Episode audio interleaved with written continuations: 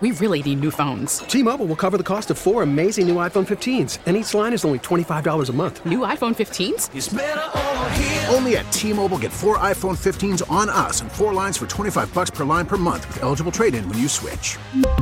Minimum of 4 lines for $25 per line per month with auto-pay discount using debit or bank account. $5 more per line without auto-pay, plus taxes and fees. Phone fee at 24 monthly bill credits for well-qualified customers. Contact us before canceling account to continue bill credits or credit stop and balance on required finance agreement due. $35 per line connection charge applies. See T-Mobile.com. We get it. Attention spans just aren't what they used to be. Heads in social media and eyes on Netflix. But what do people do with their ears? Well, for one, they're listening to audio. Americans spend 4.4 hours with audio every day. Oh, and you want the proof? Well, you just sat through this ad that's now approaching 30 seconds. What could you say to a potential customer in 30 seconds? Let Odyssey put together a media plan tailor-made for your unique marketing needs. Advertise with Odyssey. Visit ads.odyssey.com.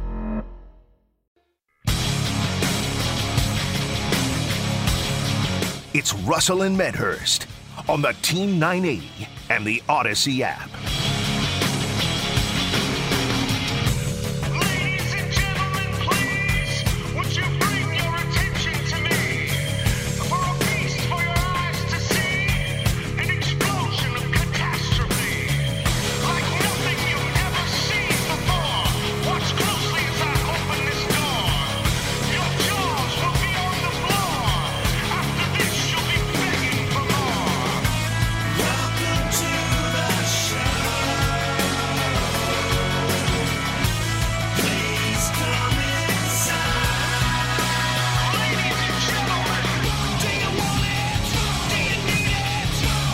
We appreciate you coming back for it. We hope you had a very positive long weekend. For those of you that got that extra day off like we did, hope you enjoyed it with your family, friends, whatever you made the most of your time this weekend. A lot of you, of course, watching NFL football. And very much when we have, in all sports, when you have high seeds versus low seeds, sometimes those games work out exactly as they're supposed to. The higher seed usually drills the lower seed. However, we were given games and moments of joy this weekend that far out, weighed the seeding of the teams. And exactly as I have professed to you all the time on this show, I've tried to pound it into Chris and Matt as much as I possibly can with a hammer. Pros play. Pros compete. And this weekend, we got just that. Take it easy out on the roads this morning. It's terrible out there with the wet roadways. Russell's here. Maddie's here. I am here, amazingly. Thank you to Kevin Sheehan for making that extra point about Al Michaels in the broadcast. It was probably the difference between me opening the show and Russell opening the show. Good morning, sir. And get stuck with Russell yapping and opening up the week right here on Russell and Medhurst. I mean, thank goodness Sheehan went long. Thank goodness. We go long all the time. We do.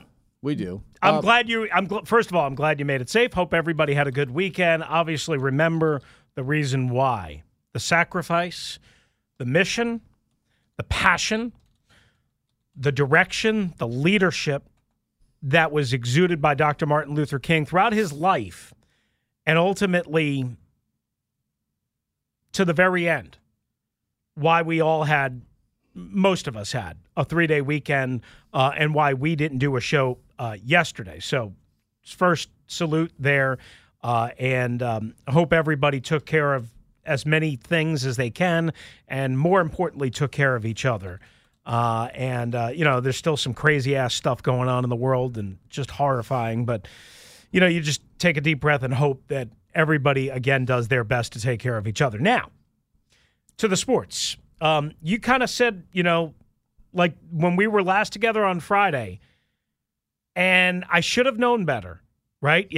We thought we had several third-string quarterbacks starting. We knew Brock Purdy, San Francisco.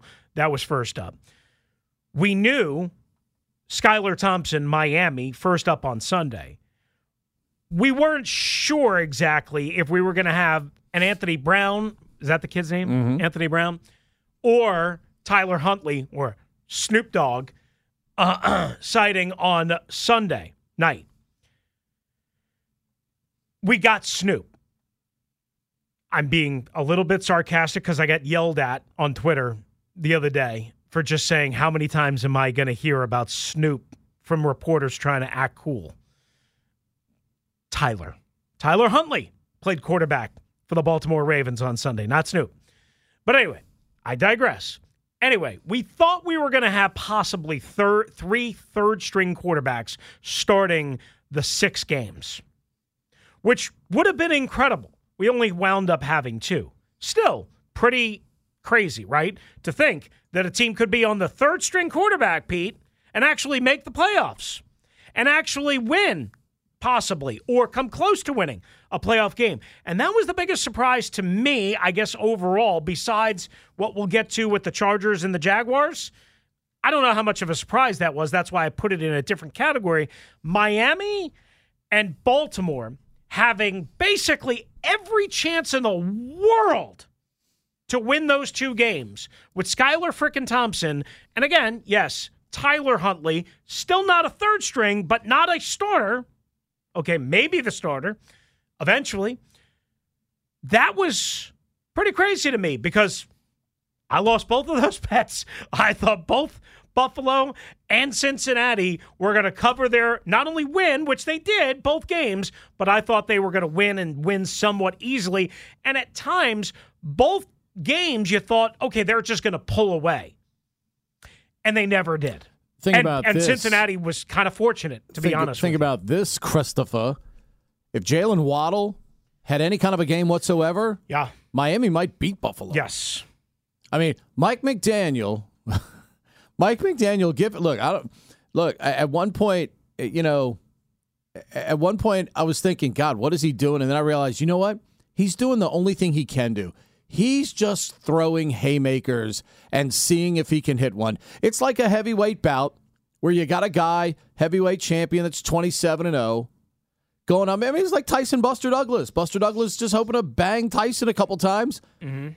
And Miami kept doing that. I mean, and you had, Tyreek Hill had a critical drop. Waddle had multiple drops. Gesicki had 2 at least on his part. I think they had 4 in the first half, I believe. Yeah, it was like 7 overall, I think, for the game. But how about this? Skylar Thompson was 18 for 45. I know. Okay? He had 27 incomplete passes in the game. I know. But Mike kept throwing it because he knew he wasn't running the ball down Buffalo's throat with Jeff Wilson. That just wasn't happening. Salvin Ahmed, they weren't going to win that way. Okay? All that does is maybe make you lose 24-3. In a game that's a lot faster than 3 hours and 53 minutes. Mm-hmm. One of the longest regulation playoff games in the history of the National Football League. It was so long. I think it's still going. They moved the second game back. I know, which had to never move that happens. Game back. That was a 4:30 kick. Yeah. They moved it to 4:50 scheduled, and I think by the time it kicked off, it was like 4:53 or something like that. Yeah. Maybe I took my eye off the clock. Maybe it was 4:51, whatever the case might be. Pete, the third quarter, I was bouncing around on Sunday, so I was in and out of that first mic because, quite honestly, I expected it to be more one-sided than it turned out to be, and that was my fault. I shouldn't have doubted McDaniel and Miami because they have fought their asses off.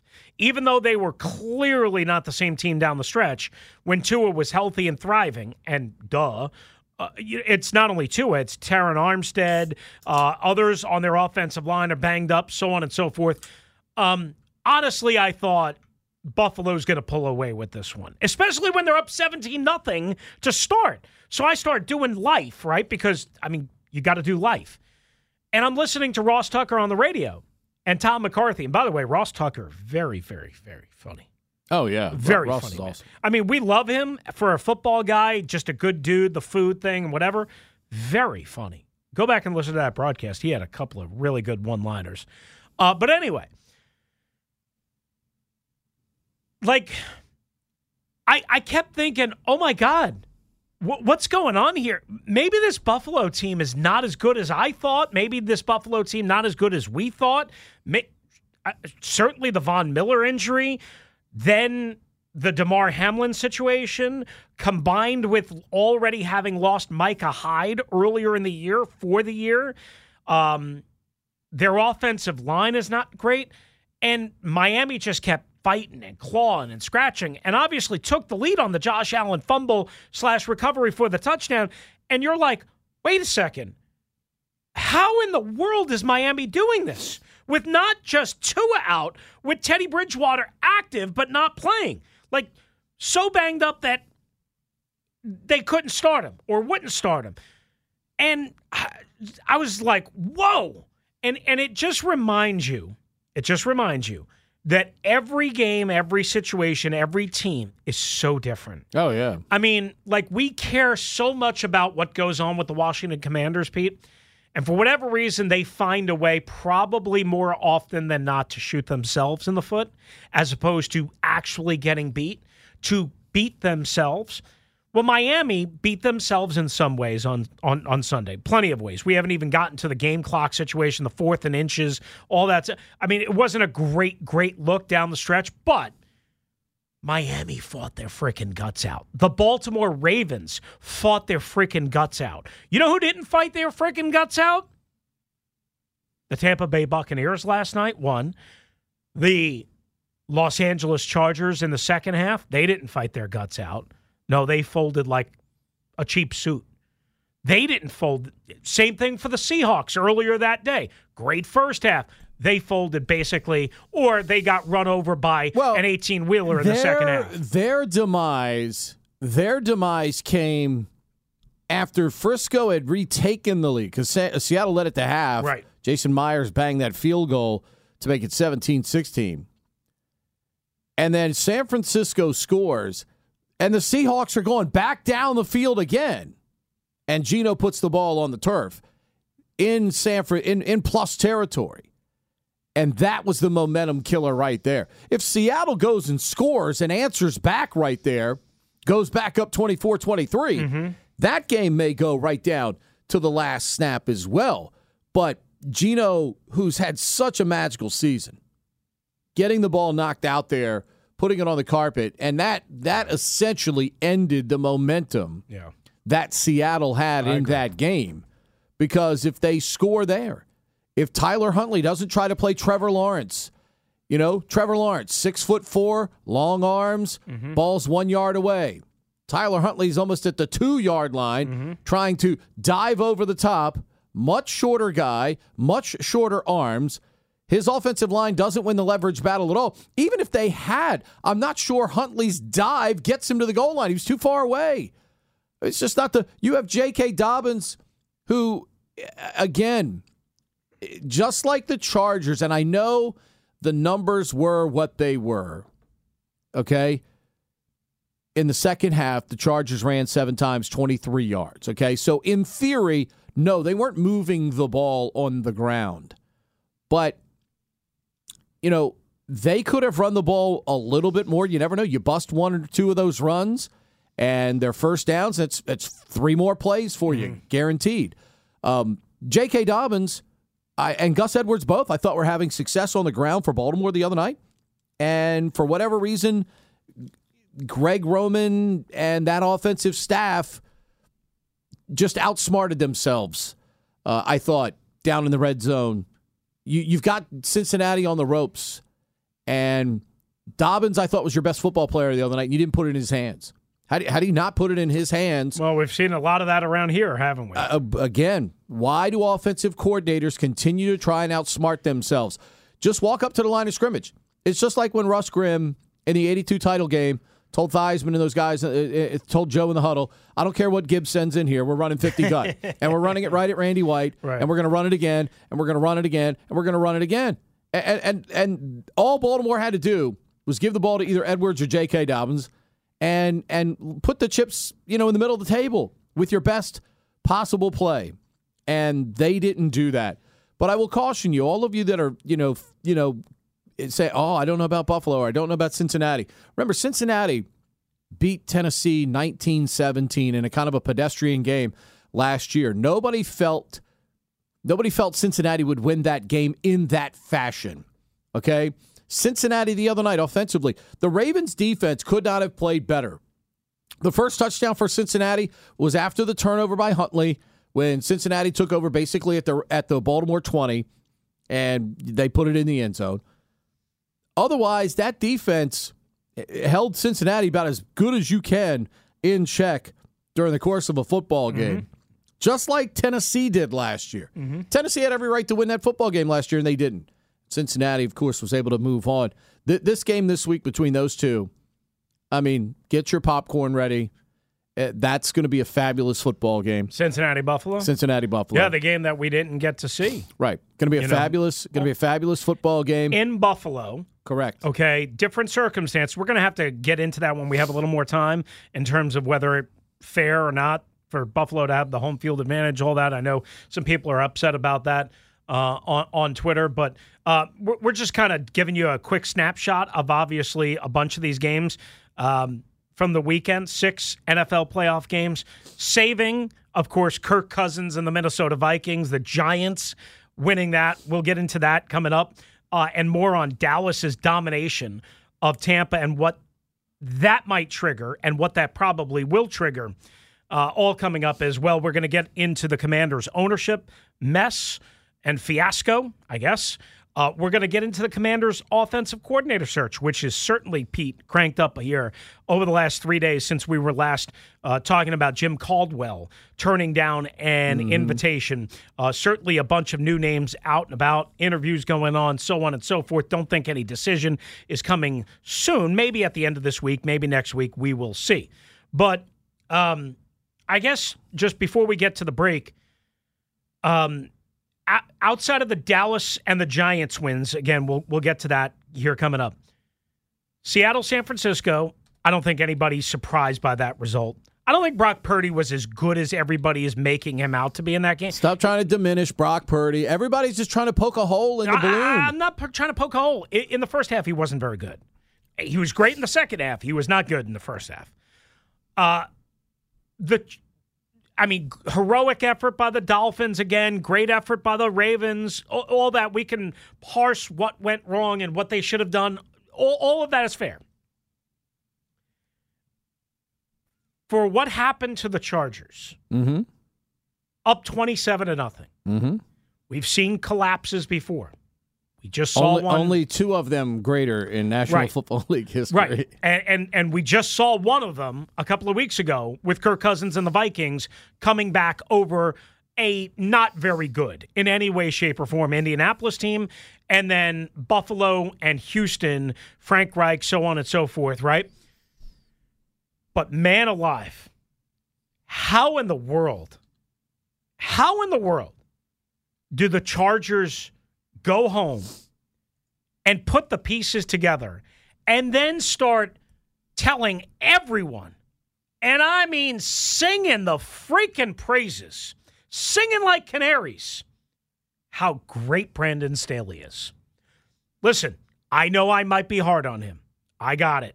I'm not usually very critical of head coaches. I don't think he's a bad coach. I think he's reckless. I've said that. There is a difference. I think he's very reckless. And that's the term I used over the weekend. Yes, it is. I saw that. I think that is the proper term to use. I think there is a difference between bad and reckless, correct? Correct. Okay. We can examine this more. But, I mean, because the tough part is, what he's doing, he's trying to be aggressive toward winning. Yes. Which is not a bad thing. But it is a reckless thing. Or it can be a reckless thing. Can be a reckless thing. Some will look at it as, no, that's the way you have to coach in 2022, 2023. You have to be ultra aggressive, and that is going to lead to some reckless or poor decisions. Again, I always say this. It is like we in society and we in sports talk radio often criticize a coach or a quarterback or whatever based on how a situation plays out. I think that's incorrect. you have to judge as best you can before a decision. So I always say, like when covering a Commanders game, when Ron lines up at 4th and 1 from his own 36 in San Francisco in the middle of the third quarter against a high-powered, explosive offense, even with Brock Purdy, third string, Mr. Irrelevant, this, that, and the other thing, even without Deebo Samuel, bad idea. That's aggressive. That's reckless. That's not smart. Right, because of the downside. When Brandon Staley does it and he's down 17-14 to the Raiders, Sunday Night Football season on the line last year, from his own 18-yard line, Pete, that's reckless, that's dumb, that's stupid. When Brandon Staley and the Chargers blow a 27-0 lead to an offense that we all knew was just playing terribly, not that they were a bad offense, but playing terribly, I don't know if I could sit here and say, as I normally would, that Brandon Staley was reckless. Now, you pointed out how little they ran. That is somewhat reckless. But I don't know if I walk away from that disaster for the Chargers going, Brandon Staley was reckless like he normally is. What I can say is obviously a great comeback by Jacksonville, Trevor Lawrence, so on. Doug Peterson and Brandon Staley, I mean, say this. It's an unfair scale of justice. That's an M&M, man. Doug Peterson's won a Super Bowl with a backup quarterback, while Brandon Staley just made the playoffs for the first time. I mean, that's it's not a fair fight. And if kudos to him coaching, with all their injuries to make the playoffs. But also remember, they were up 27-0. I understand. So there has to be credit given for that part. But again, it's good defense, but it's also some terrible decision-making by Trevor Lawrence. Yes. Because that aids to it. But some bad luck. Well, a little bit of that too. But the ultimate thing is at some point, you got to put your flag in the ground, you got to put your foot down in the second half. Somebody on the defensive side has got to go make a play and get a stop. Just get a stop. One stop. That's all the Chargers really needed in the second half. Yeah. Just one stop. You know who didn't?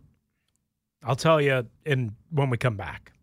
I mean, because that guy might be more my subject of ire, believe it or not, than Brandon Staley. Mm. Talk about that next. 301-230-0980. Jay Gruden joins us at 10 o'clock.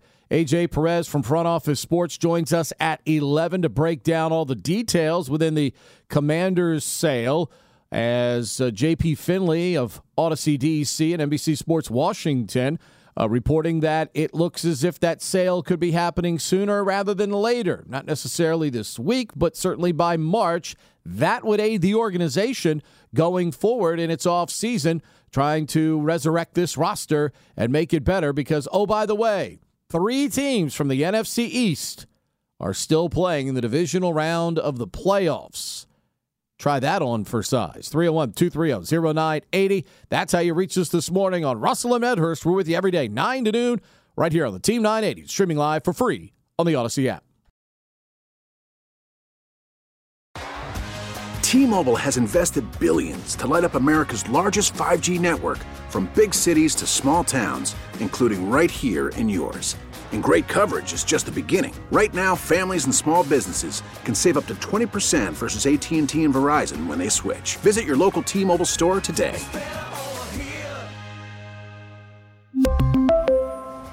Plan savings with 3 lines of T-Mobile Essentials versus comparable available plans. Plan features and taxes and fees may vary. We get it. Attention spans just aren't what they used to be. Heads in social media and eyes on Netflix. But what do people do with their ears?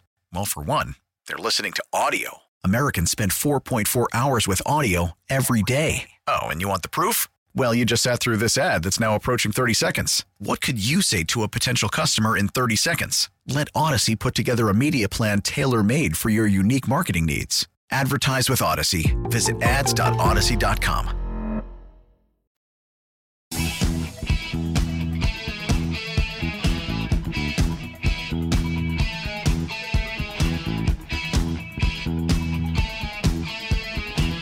I'm not sure if this is the right answer or not in Tampa, but the Pewter Report is reporting that D.C. native Byron Leftwich is likely to be the scapegoat there. I think offensive line injuries a partially healthy Mike Evans for, you look over the 17-game schedule. Mike, was not healthy for a couple of those games. But I think the offensive line being in shambles at times was more the culprit than anything. And I don't know. I don't think it's fair that Byron is the scapegoat here because you know what, Chris? Tom Brady has the autonomy to say, to go to Byron and say, look, here are the concepts that I think are working. Do you think Byron's going to go, well, no, Tom, I don't think we're going to do that. No, I don't think that's going to be the case at all.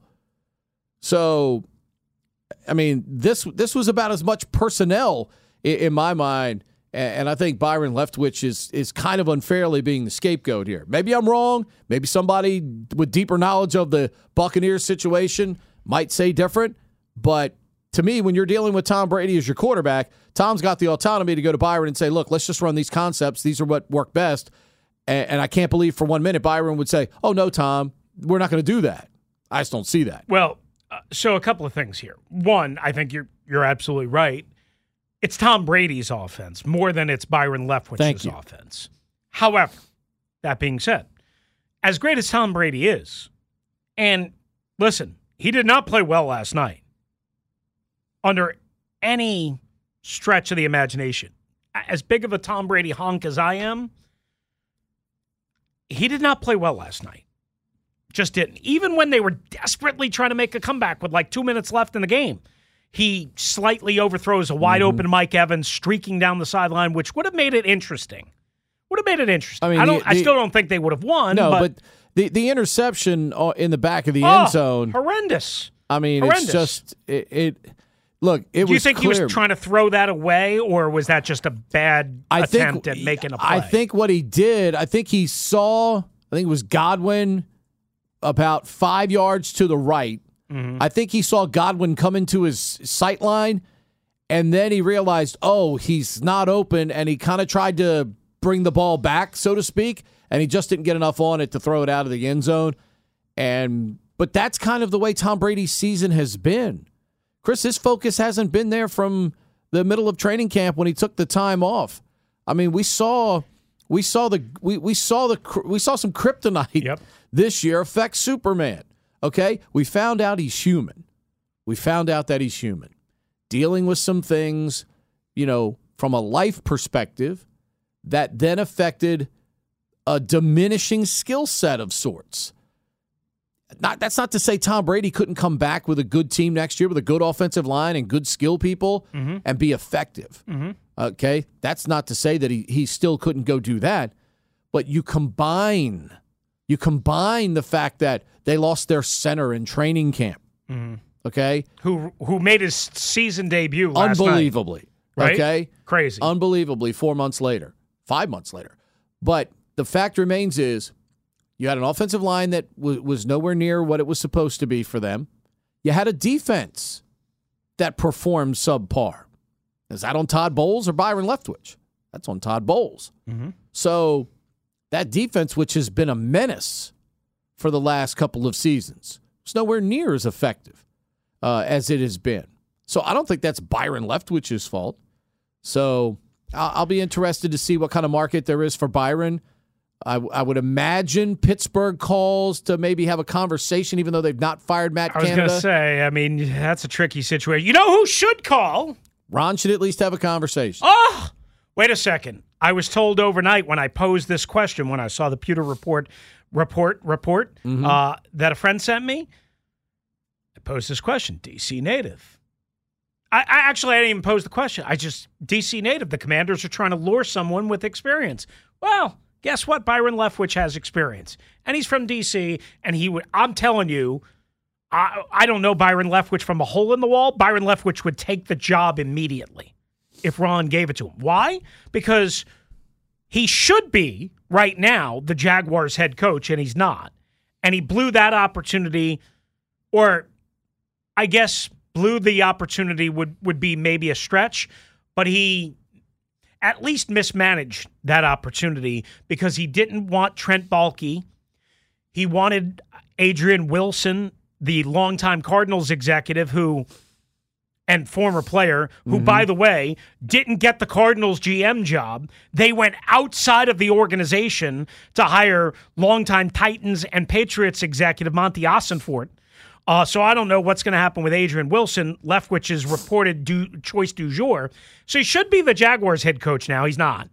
And now, in a year, Byron Leftwich went from one of the hottest coaching candidates after winning the Super Bowl, making the playoffs with the number one offense in the NFL basically 2 years running, averaging like 30 points a game. All of a sudden, Byron Leftwich is clueless. All of a sudden, he's a dope.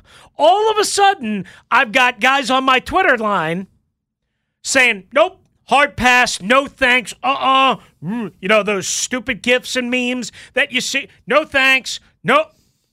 All on Byron Leftwich.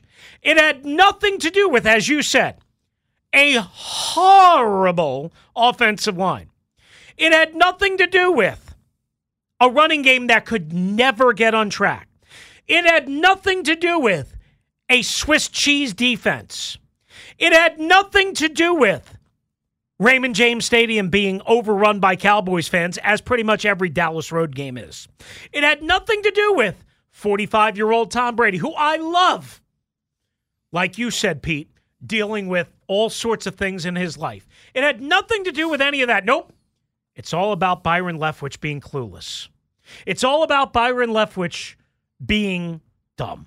It's all about Byron Leftwich being incompetent, not prepared, not knowing how to answer for Donovan Smith taking a holding penalty every other snap, Ryan Jensen, again, being knocked out the entire year, making his season debut last night, losing Alex Kappa in free agency, losing Ali Marpet into retirement. Tristan Wirfs has been banged up. People, please stop and get a freaking hold of yourself. Byron Leftwich is just fine. Now,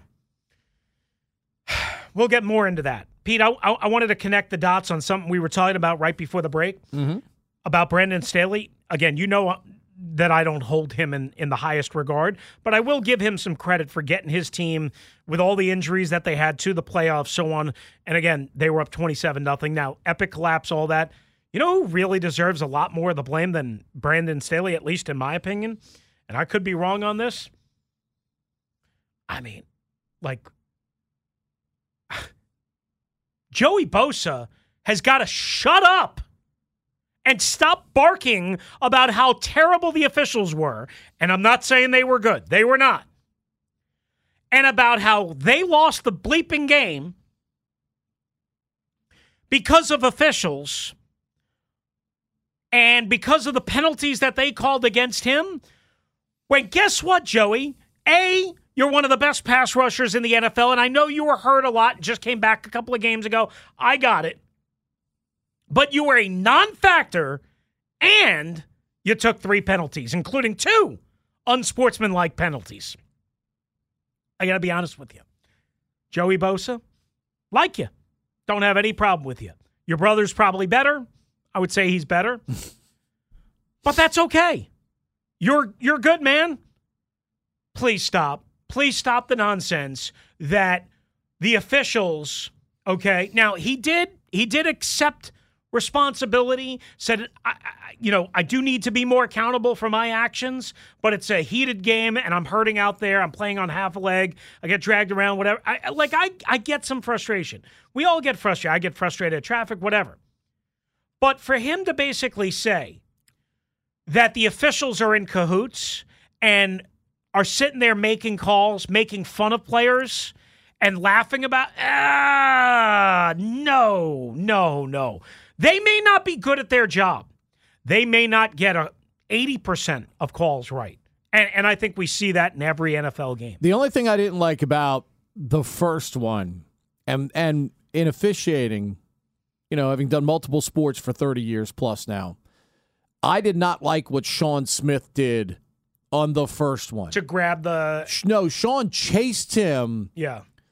Joey's walking away. It's just like when Major League umpires do this as well. A person is walking away. Let them walk away. You have to be the bigger person as the official. Just let them walk away. They're the one that just struck out, okay? They're the one that's dealing with, you know, the brief embarrassment of striking out in a major league game in a big situation or whatever on a close pitch. Just like the other night, got a, you know, tall girl from behind, grabs the ball up top behind another person, okay? It's a jump ball. Everybody in the building on the other team wants over the back. It's over the back. There's no such thing as over the back. It's only a push in the back if they push the player out of the way. I told the coach, we're not going to penalize tall people, okay? And in this case, you don't chase the guy as an official in that situation. And Sean Smith chased him, raced to get in front of him instead of just letting Joey go. Let him walk away. You're not going to see Jerry Markbright, Jim Tunney, you're not going to see the best referees in the history of the league. None of them went chasing after players in situations like that. They knew it's the heat of the moment. You got to let the player go. You got to let the coach. I mean, we see coaches throw headsets and everything, and nobody does anything. Sean Smith went running after him, and that's wrong. You don't do that as an official. If Joey Bosa comes and gets in front of you, chases you and gets in front of you, that's a different story. But you don't go chasing him, okay? You just incite it more. As an official, you can't incite it more. If the player does that, yes, then you throw the flag. If he chases after you, touches you or whatever, yes, then you do that. You do not try to incite the situation even higher by chasing Bosa down, cutting in front of him, and further engaging him in conversation. That's fair. To your point, though, Bosa's got to know, look, our season's on the line if we lose this game.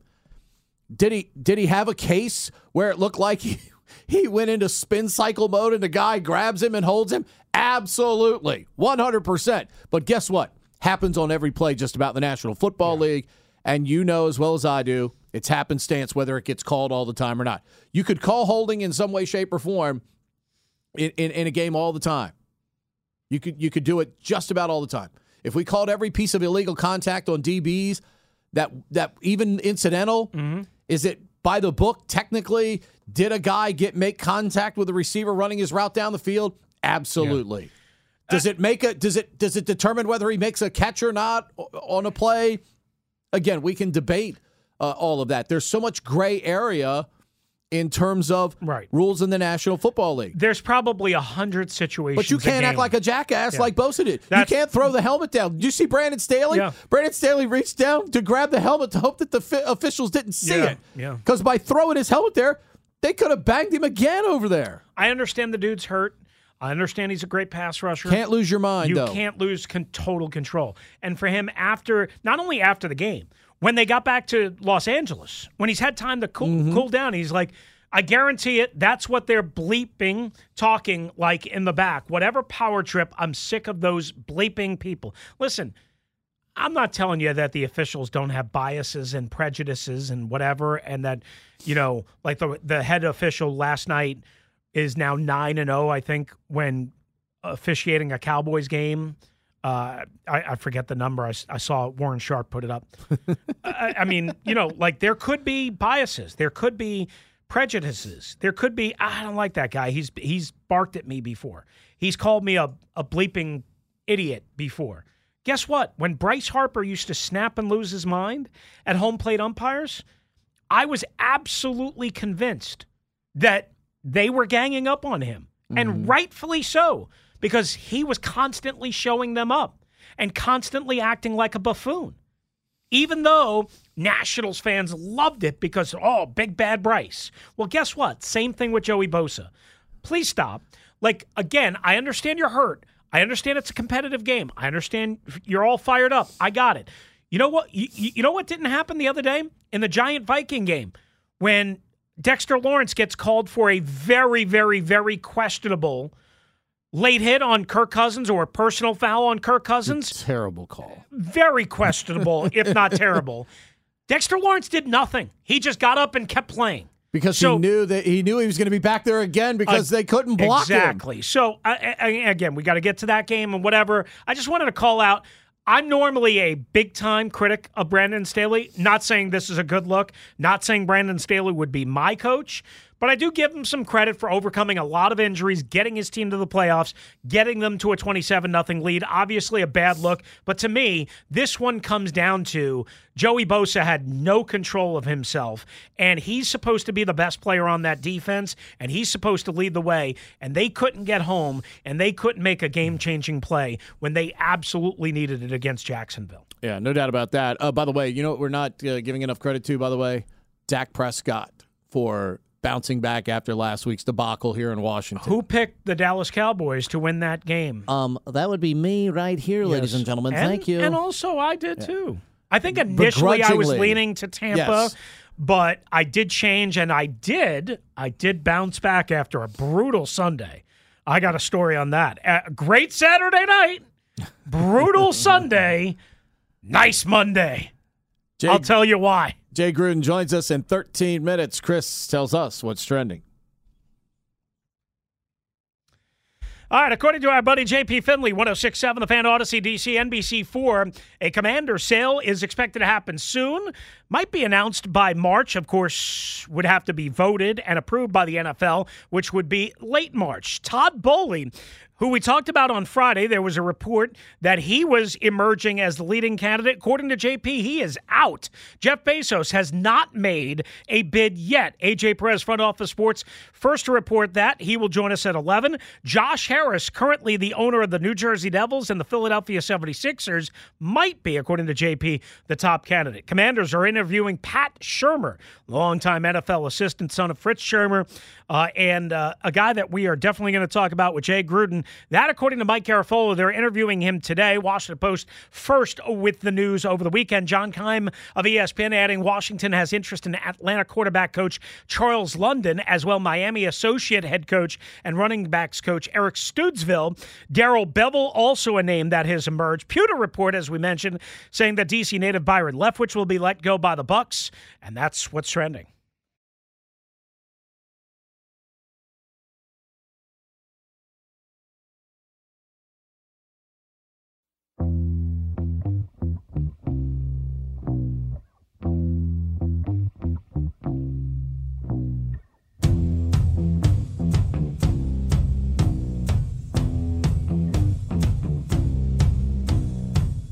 Jay Gruden coming up in 7 minutes to break down the NFL playoffs and the offensive coordinator market.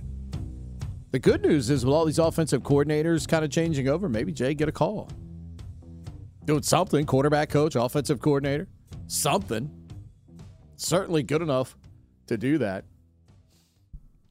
Over the weekend, you, Sheehan, Grant, all the subject of turmoil from Twitter fans here in D.C. I will say this. Your boy played a good football game until the very last throw. Mm-hmm. And the more I look at the last play, Chris, I don't know if he had... That ball's got to get somehow beyond the marker. It does. I don't know if physically Kirk could have gotten the ball beyond the marker because the Minnesota Vikings, as I said, they could not block Lawrence. Mm-hmm. Okay, McKinney was making Lawrence and McKinney the entire second half mm-hmm. were making terrific plays after neither defense mm-hmm. made a play at all, seemingly in the first half. And then the Giants' defense last couple of possessions buckled down because Minnesota couldn't block Lawrence, and McKinney was making terrific plays in the secondary. Mm-hmm. He made multiple plays, including the last play on Hockenson. And he didn't play a lot down the stretch Correct. For them, right? But I just thought the fact that. How ironic is it? Kirk's final throw in a game where he played very well, very above average, mm-hmm. okay, is a 4-yard pass when he needed 8 to keep the game going. I'm curious to see what Jay will – or hear what Jay will have on this because obviously he coached him, offensive coordinator. We know the whole deal. Here's my very amateurish live, Pete. I was like, Kirk, what are you doing? When I went back, and this is thanks to Kurt Warner, I almost mm-hmm. called him Kirk Warner, Kurt Warner, Hall of Fame quarterback, NFL Network, and Westwood One analyst. He broke it down and showed the coaching tape.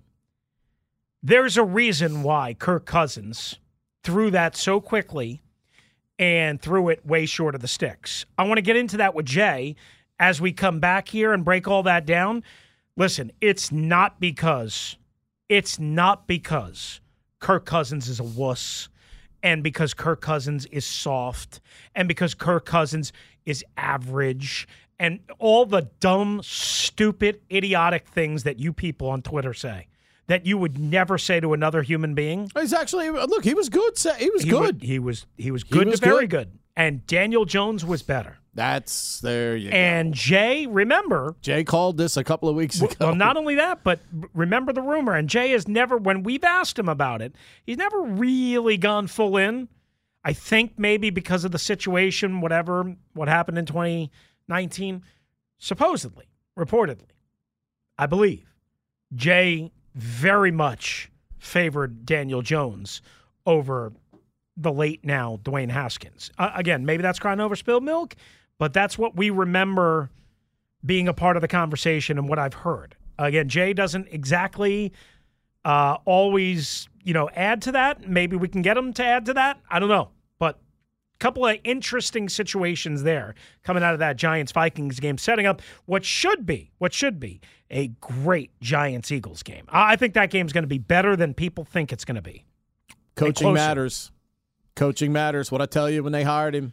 You were dead on balls accurate about Brian Dable. And I got to be I like Brian Dable. I underestimated him a little bit. Remember, there was a time that outside of Andy Reid, guys like Brian Dable couldn't get a job just merely because of the way they looked. Mm-hmm. Big, jovial, that guy big beer gut. Yeah, I mean, that guy couldn't get a job. Bald. Because of the way they looked. And it's amazing what happens when you open your mind and talk football with people like that. Mark Mangino, who did an unbelievable job at Kansas, mm-hmm. same way. Couldn't get another job after that. Mm-hmm. Kansas went like a gazillion years without winning a football mm-hmm. game, it seemed. So, I mean, I'm just saying, don't discriminate against people, man, because what you might be discriminating against is winning. Yep. And I don't know anybody that would want to discriminate against winning. 301-230-0980. Jay Gruden joins us next on the Team 980, streaming live for free on the Odyssey app. T-Mobile has invested billions to light up America's largest 5G network, from big cities to small towns, including right here in yours. And great coverage is just the beginning. Right now, families and small businesses can save up to 20% versus AT&T and Verizon when they switch. Visit your local T-Mobile store today.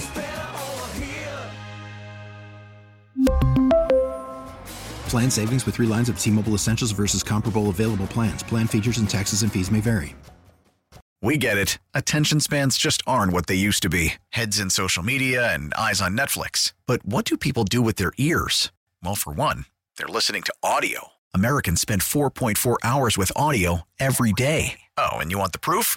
Well, you just sat through this ad that's now approaching 30 seconds. What could you say to a potential customer in 30 seconds? Let Odyssey put together a media plan tailor-made for your unique marketing needs. Advertise with Odyssey. Visit ads.odyssey.com.